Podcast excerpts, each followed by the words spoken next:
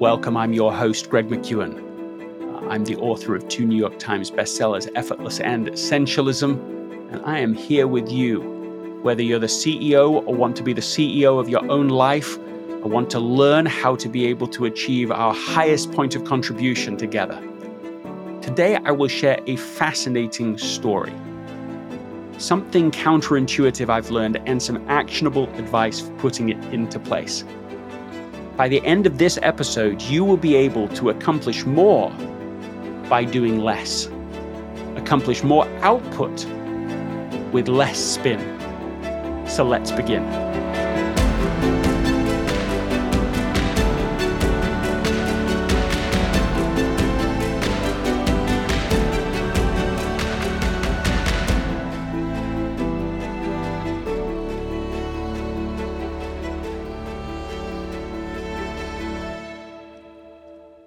Remember to teach the ideas in this podcast to someone else within the next 24 to 48 hours of listening.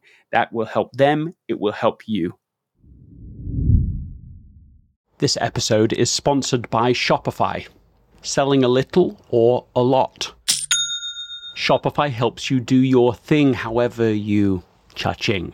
Shopify is the global commerce platform that helps you sell at every stage of your business from the launch your online shop stage to the first real life store stage, all the way to the did we just hit a million orders stage. Shopify's there to help you grow. So whether you're selling scented soap or offering outdoor outfits, Shopify helps you sell everywhere. From their all in one e commerce platform to their in person point of sale system, whenever and whatever you're selling, Shopify's got you covered. Shopify helps turn browsers into buyers with the internet's best converting checkout, 15% better on average compared to other leading commerce platforms. So sell more with less effort thanks to Shopify Magic, which is your AI powered all star.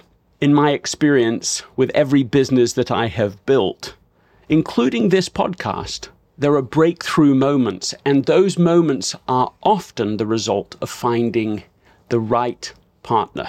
And I think that's a way to think about Shopify because no matter how big you want to grow, Shopify gives you everything you need to take control and take your business to the next level. Sign up for a $1 per month trial period at shopify.com slash Greg, all lowercase. Go to shopify.com slash Greg now to grow your business, no matter what stage you're in. Shopify.com slash Greg. I am right now in Stockholm, Sweden, um, doing a keynote for a series of senior executives, and I am about to go and see the Vasa. For those of you that have read Effortless, you remember perhaps the story of the Vasa, but I can't be here and not talk about this experience because I've always wanted to actually see the ship behind this true story of the most important ship ever built in Sweden. It all started 400 years ago. Gustav II, who was the king of Sweden at the time, saw this vital need to upgrade his armada of ships. He's trying to protect his people from all the growing naval powers that surrounded them then and his attention was drawn to building a giant military warship. He found the shipbuilder and tasked him to build what became known as the Vasa. The project was of the utmost importance to King Gustav, so much so that he allocated a whole forest, you know, a thousand trees to provide the lumber for the project. He opened the royal coffers too. He assured Hybertsson that he would have an almost unlimited budget to complete this project successfully. But unfortunately, the king did not have a clear vision of what the final product would look like. Or rather, he kept changing his vision of what the final product would look like. So at first, the ship was to be 108 feet long with 32 cannons on deck. But later that changed to 120 feet even though all of the lumber had already been cut for the original specifications. So that had to be redone completely. But no sooner had Henrik's team made the necessary adjustments than the target shifted again. This time, the king decided that the ship needed to be 135 feet long. The cannon requirements changed as well. Instead of 32 cannons in a single row, he asked for 36 cannons in two rows, plus another 12 small cannons, 48 mortars, 10 more smaller caliber weapons. This tremendous effort was exerted by not just the shipbuilder, but 400 other people to make it all happen. And even as they approached completion, the king changed his mind, perhaps not surprisingly, again, asking for 64 large cannons instead.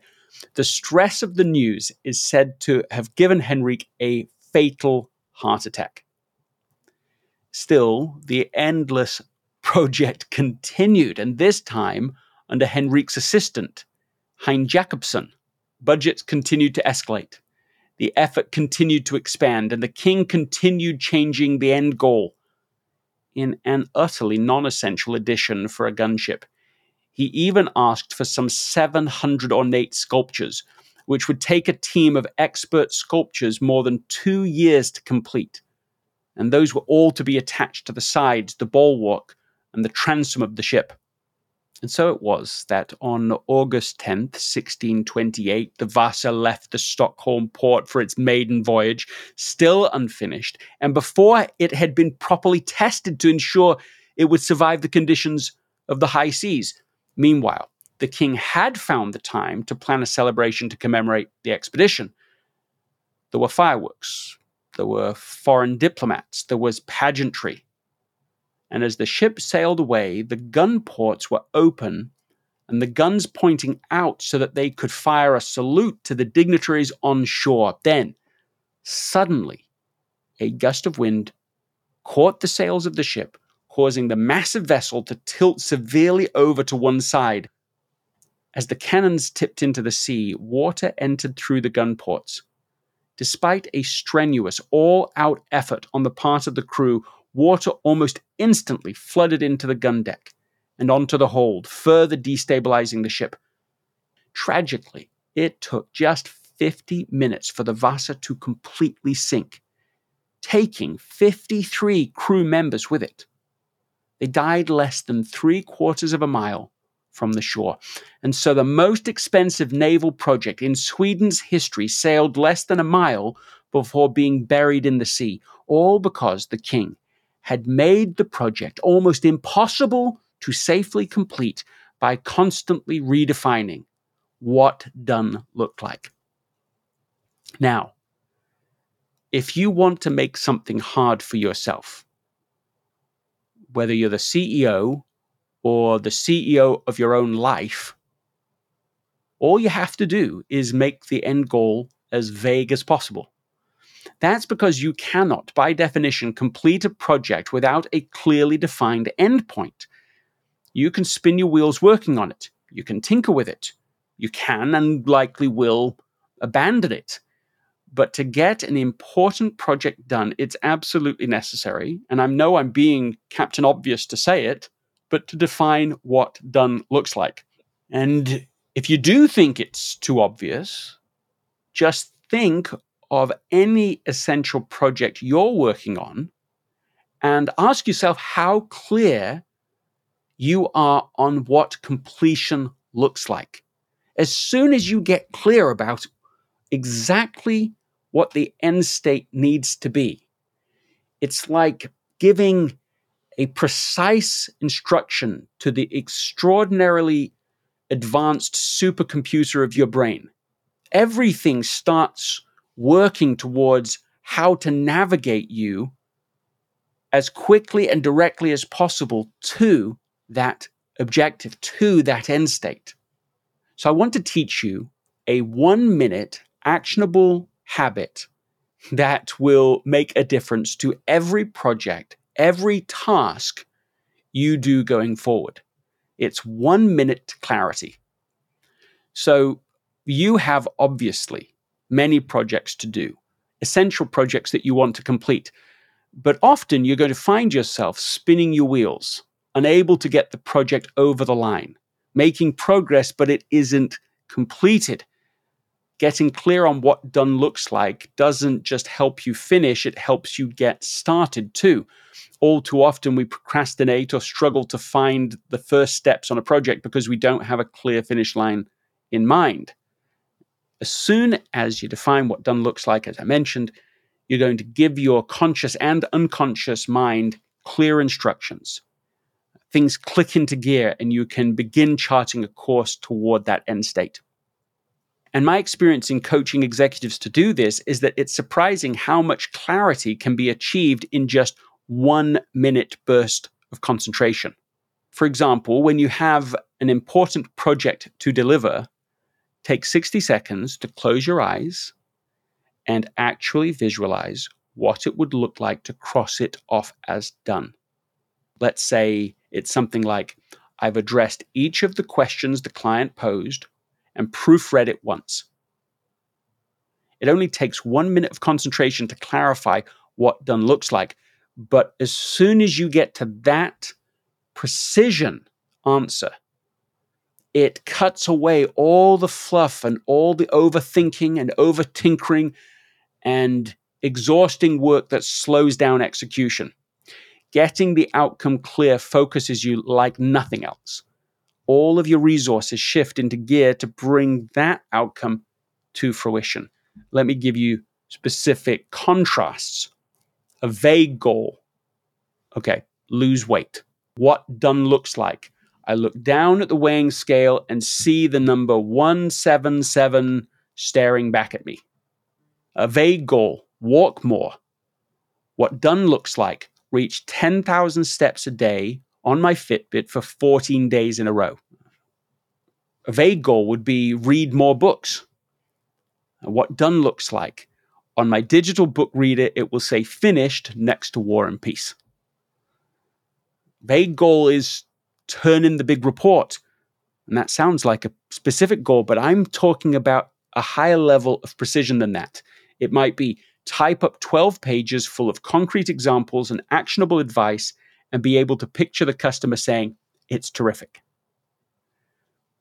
A vague goal launch my product. What done looks like would be have 10 beta users try the app for a week and give feedback.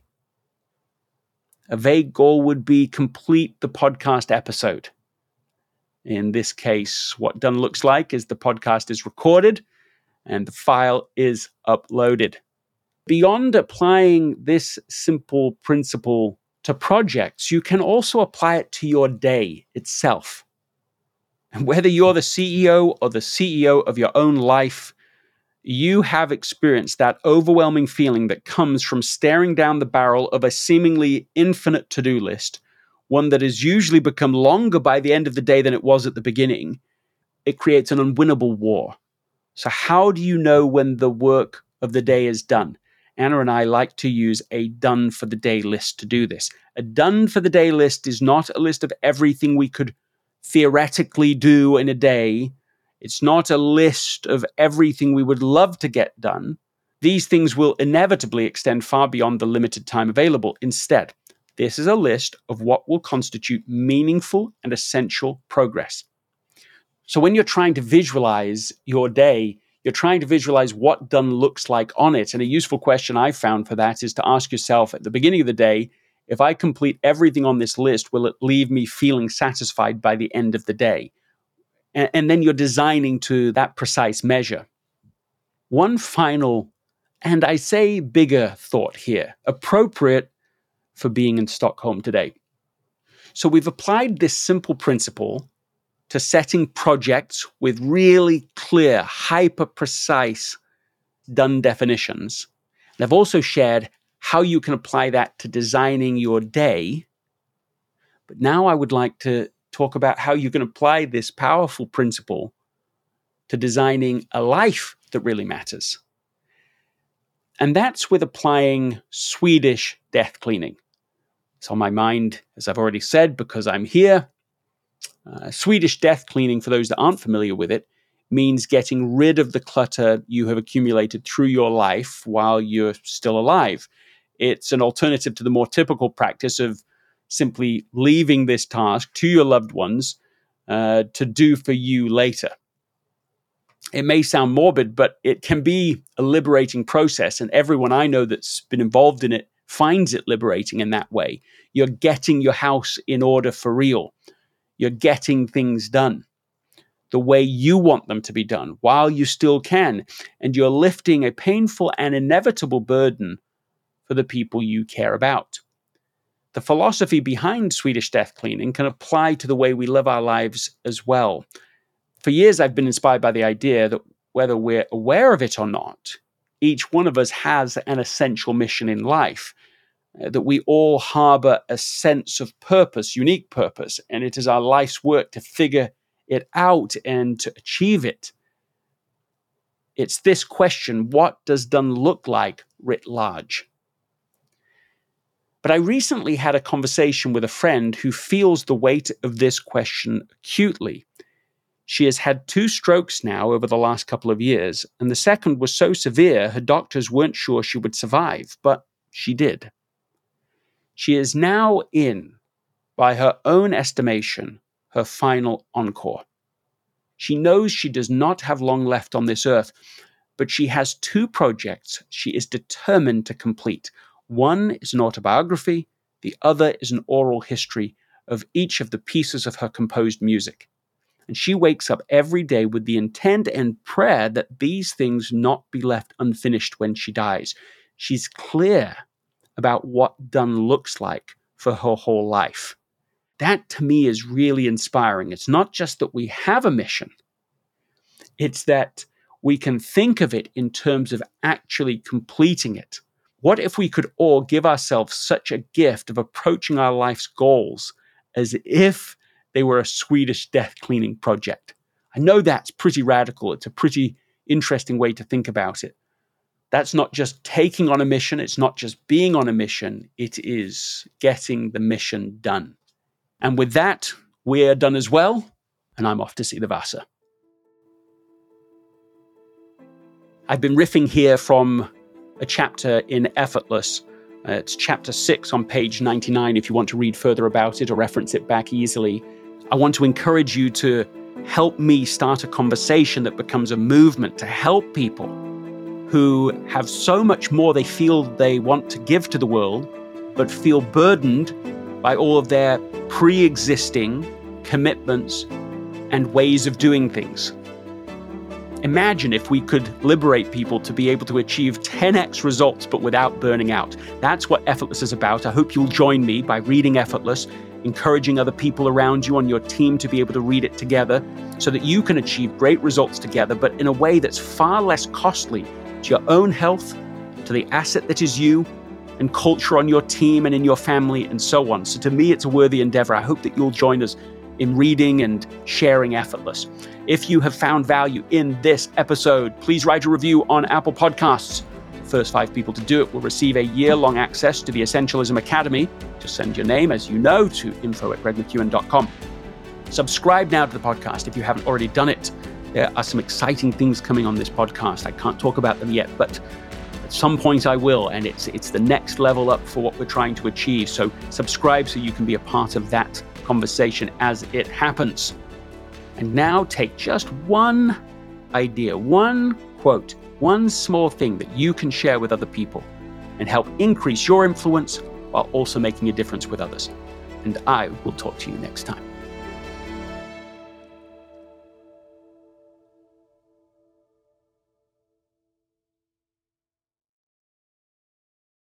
This episode is brought to you by the Yap Media Podcast Network. I'm Hala Taha, CEO of the award winning digital media empire, Yap Media, and host of Yap Young and Profiting Podcast, a number one entrepreneurship and self improvement podcast where you can listen, learn, and profit. On Young and Profiting Podcast, I interview the brightest minds in the world and I turn their wisdom into actionable advice that you can use in your daily life. Each week, we dive into a new topic like the art of side hustles, how to level up your influence and persuasion, and goal setting. I interview A list guests on Young and Profiting. I've got the best guests, like the world's number one negotiation expert, Chris Voss, Shark Daymond John, serial entrepreneurs Alex and Leila Hormozi, and even movie stars like Matthew McConaughey. There's absolutely no fluff on my podcast, and that's on purpose. Every episode is jam packed with advice that's going to push your life forward. I do my research, I get straight to the point, and I take things really seriously, which is why I'm known as the podcast princess and how I became one of the top podcasters in the world in less than five years. Young and Profiting Podcast is for all ages. Don't let the name fool you, it's an advanced show. As long as you want to learn and level up, you will be forever young.